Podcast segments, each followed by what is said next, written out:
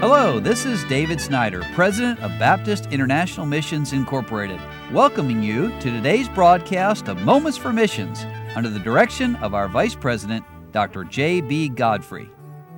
Well, Dr. James Ray is with me again today here in studio, and it's been a blessing to hear about his early background down south of Macon, Georgia, and influence of a Sunday school teacher and his mother. And some other people had great influence in your life as well, didn't they?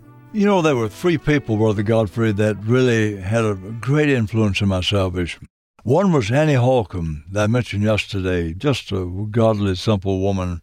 And I went to see her when she was almost a 100 years old. Mm. And she said, I can't get out now, Jim. And I thanked her for teaching me that first verse and telling me about God's love for the world.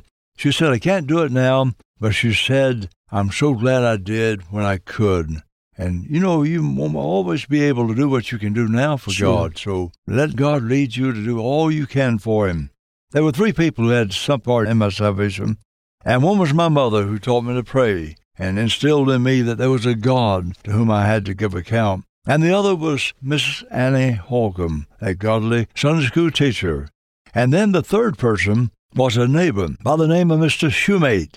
He lived maybe four miles away, I was about eight or nine at the time and not in church. Again, the Primitive Baptists didn't have Sunday school, and I had started in that old First Methodist church there two miles away in the country. But at that time, I was not going to church, never been converted. I believed in God. But Mr. Shoemate came by one day, and he said, Jim, I want you to go to church with me. I said, Oh, I can't go. You know how that is. and he came back next week, said, I want you to go now. And I said, Well, I'm, I'm not sure. and he came back and he kept inviting me to come. Sometime he'd come and I'd go one Sunday and miss another, and he'd mm-hmm. blow the horn, wait for me out in front of the house. But he got me going to the First Baptist Church in Fort Valley, Georgia. And I was in that church. I had started going, going regularly. I'd gotten to be about 14, maybe 14 and a half, something like that. And right before then, I was driving the car. The country boys, farm boys, would drive the car without license. They shouldn't have done that. we're, we're sorry. But they would drive the cars in the country, and I was coming back from town, 14 and a half. And I, in fact, I was passing that little Methodist church, and I felt a strange presence in the car, and I was moved. And I said to myself, I wonder if this could be God. Mm. And you know, it really was. I knew God. I believed in God, but I didn't know Him in a personal way. It was God. And just a few weeks later, four pews from the pulpit in that First Baptist Church of Fort Valley, Georgia, I raised my hand for prayer. Heads were bowed, eyes were closed.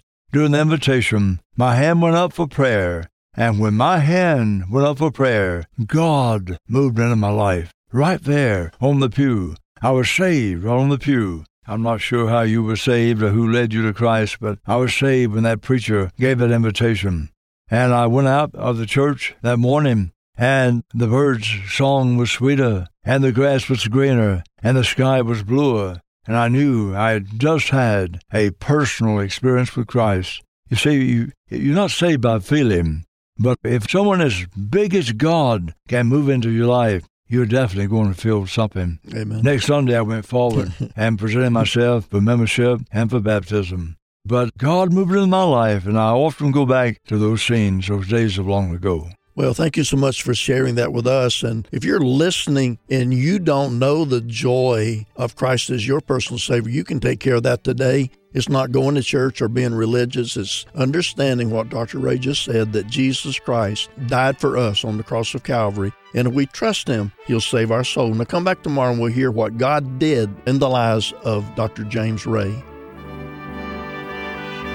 You've been listening to Moments for Missions. For further information, please write to BIMI, P.O. Box 9, Harrison, Tennessee 37341, or call us at 423 344 5050. Or you can visit us online at www.bimi.org.